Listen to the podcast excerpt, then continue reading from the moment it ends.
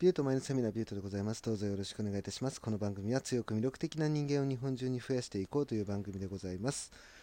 えー今回もですね、お便りが来てますので、読んでいきたいと思います。えーラジオネーム、ザッキーさん。こんばんは、ザッキーです。ライブ参加していなかったので、状況わかりませんが、ビュートさんの気持ちわかります。一生懸命やっている人を攻撃する人って、きっと自分が一生懸命やっていないことに気づいていて嫉妬しているだけだと思います。自分が怠けている時ほど自分への憎悪感のはけ口がそこになっているのでしょう。ある意味かわいそうな人と思って怒らずに流す余裕を持てるように一呼吸を置くことが自分にとって大切。ザッキーも62歳ですがビュートさんのように怒りの感情を捨てきれない未熟者ですが今回のビュートさんのトークを聞いて再度身につけようと思いました。これからも応援しています。翔ちゃんさんと翔さんとのコラボも聞いて応援の気持ちを伝えたいと思っていたので合わせて元気玉を送ります。これからもお互いトーカーとしてみんなと楽しいコミュニティを作りましょうねと、えー元気の玉いただきました。ありがとうございます。でまず一つですねあの訂正の部分なんですけどあの僕翔さんとコラボやってないんですよね。そうこの間ですねあの新中さんと初めてコラボを取らせていただきましてまあ新中さん以外に僕コラボをしたことがないので多分ねその新中さんとのコラボを聞いた時にですねうんちょっと間違えちゃったのかなとは思うんですけど、ね、ザッキーさん本当ありがとうございます。ザッキーさんのね配信も聞かせていただいてるんですよ。でザッキーさんのねあの話してる内容ってやっぱりその目上の方が話されることってすごくこう納得できる話だったり、ね、ああすごいなって思わされることが多くてうんなんかその自分の考え方っていうものをしっかり持ってる人ってやっぱ素敵だなって僕は思いますね。うん、でザッキーさんはねあの俳優やられていらっしゃいましてもうエキストラとか結構やっていらっしゃるそうででこの間どこかの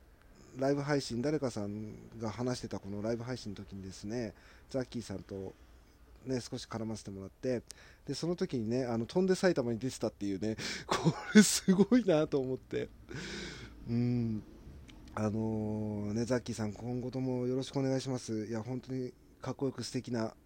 トーカーさんだと思っておりますので、ね、今後とも仲良くしてください。はい。でも本当ねなんかこうね僕はもう本当申し訳ないなっていう気持ちしかないんですよね そのライブ配信に対して。ねあの怒りの感情を見せるべきじゃなかったなっていうところもあるし。うん。うんだけどねまあやっぱねさっきザッキーさんのお便りの方でも書かれていましたけどその怒りの感情をね捨てるっていうの結構重要かなとは思うんですよね。そう。で僕に対して僕に関してはですね、あのー最近結構ね、まあ、前回の話と同じような話になっちゃうかもしれないんですけどその結構うまくいってないことがあって全然自分が前に進んでないなっていうところがあってうんまあそういうのと合わさってねこう怒りの感情が爆発してしまったっていうね典型的なパターンなんですけど。そうこのね怒りをねあらわにするっていうのって日々の積み重ねなんですよね結局のところ。なんか例えばそのコンビニとかでレジ待ちしててものすごく時間かかっちゃったりしてでスタッフさんがなんか作業をするのがねすごい遅かったりとかね、レジのさばきがすごい遅かったりした時にすごい文句言ってくる方とかっているじゃないですか。そういう人っておそらくなんですけどもう嫌なことがどんどんどんどん積み重なってきた結果そこが引き金となって爆発してるだけだと思うんですよね。うん。まあこれ本当タイミングなんですよね。カットしてなんかね怒鳴ってしまったりとかっていうのって。うん。まあそういうのもね一つ一つね生産していければ本当はいいんですけどね。溜め込まないっていうのすごい大切なことだし。うん。まあそういった意味でもね僕はまだまだ未熟なんだなと思わされる出来事だったと思うんで、ね、今後ともね頑張っていこうかなとは思っております、でさっきも少し話したんですけどこの自分がねちゃんと前に進んでないなっていう時に限って人間ってイライラするんですよね。うんこの間僕はそれをものすごく実感したんですけどあ結果出せてないんですよね。今んとこ僕は。ね音声配信ねこうやってラジオトークで撮らせてもらってて。でその中でねやっぱり聞いてくれる人たちって結構増えてくれたんですよ。であのライブ配信ね誰か他のトーカーさんとかのライブ配信行かせてもらってその時にねまあ挨拶してくれたりとか例えば他にもっと絡んでくれたりとかって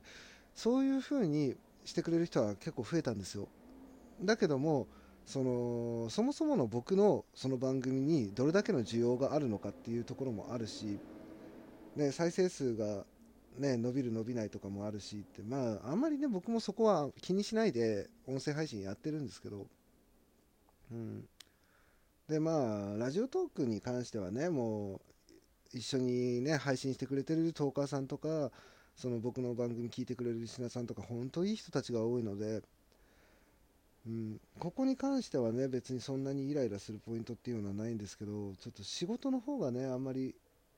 うまく進んでないかなっていう気がするんですよね。まあ、もちろんねあの一緒に働いてる人たちってみんないい人たちだし、ね、僕の、ね、抱えてる案件で言えば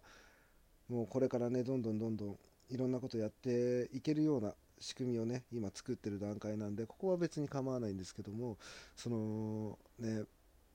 会社の全体のその空気感といいますかそこがね最近僕にとってのイライラポイントではあるんですよね。うん会社全体でこういうことやっていこうよってこういうふうに会社を大きくしていこうよっていう意欲っていうものをあんまり感じられないかな最近っていうふうな気はねしてて。じゃあ自分の案件からどういうふうに会社を大きくしていくのか、ね、結局のところ会社を大きくしないと自分の給料に反映されないじゃないですか。なのでねそれだけの利益を出せるだけの価値をその会社の中でね作っていきたいなとは思ってて今動いてて。うんまあそこのね仕組み作りっていうのをやってはいるんですがやっぱりね僕が求めてるものとか僕の案件僕の抱えてる案件が求めてるものっていうのがちゃんと会社側に伝わらなかったりとかその会社のね上層部なり一緒に働いてる同僚なりにちゃんと意思疎通がまだ取れてないなっていうところがあってちょっと焦ってる部分があってね。なのでねちょっと今イライラしてるところもあってうん。っていうタイミングでやっぱりね僕の知り合いとかがそのつまらんことでね僕をイライラさせてくるっていうそういうのもあって。ねあの時は多分それがいろいろ重なって爆発したんだなっていうのがうん最終的なね僕の見解なんですけども。うん。まあでもねそんなこと言ってても結局のところ時間はどんどん過ぎていくしやらなきゃいけないことっていうのは変わらないのでまあそこはね一生懸命やるしかないのかなとは思ってるんですけどね。そう。でもここのところね何回かこうネガティブな話題が続いてしまったんでうーんまあね悪い時には悪いことが重なるんだなってもうその程度でね流すしかないのかなとは思ってはいるんですけどね。うん。でもねそんな中実はえー、一昨日か。一昨日ねいいことあったんですよ。あのー、僕がね昔ベーシストとして参加してたフォートルーっていうバンドとあとねボーカリストとしてこう参加してたトライブ・オブ・シンドラっていうバンドがあるんですよ。でこの2つのバンドで一緒にね活動してたギタリストのヨウっていう男がいるんですよ。でこの男から久しぶりに連絡かかってきて「うんビュートご飯行かない?」っていう連絡が来てね「あいいね」っつって。でその日僕仕事が終わった後にもう何もなかったんで、うん、じゃあ仕事終わりにご飯行こうよっていう話をしてたんですけどいや今回はその僕の妻が会いたいって言ってるんだっていうことを言ってましてえ奥さんと会えるの俺って思ってうんあのね、ようね、しばらくの間、静岡に住んでたんですよ。で、久しぶりにね、まあ、僕も全然会えてなくて、で、東京戻ってきたんですよね、ようが。で、その東京戻ってきて、で、それからね、まだ1回ぐらいしか会ってなくて、で、久しぶりにね、今回ご飯行こうっていうタイミングで、うん、奥さんと会えるっていう話で。で、その後なんですよ。あの、うん、うちの妻が、あの、ラジオのファンなんだよって言ってくれてて、ああ、すごい嬉しいなと思って、ただね、あの、ラジオって書かれてるから、僕のファンと限ったわけではないんですけど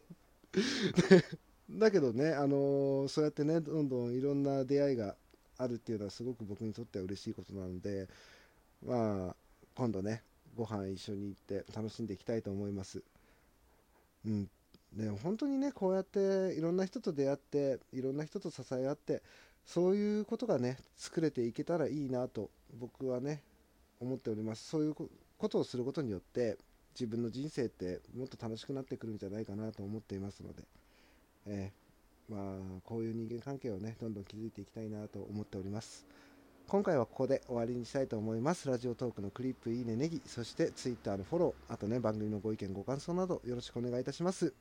それではまたビュートでした。バイバイ。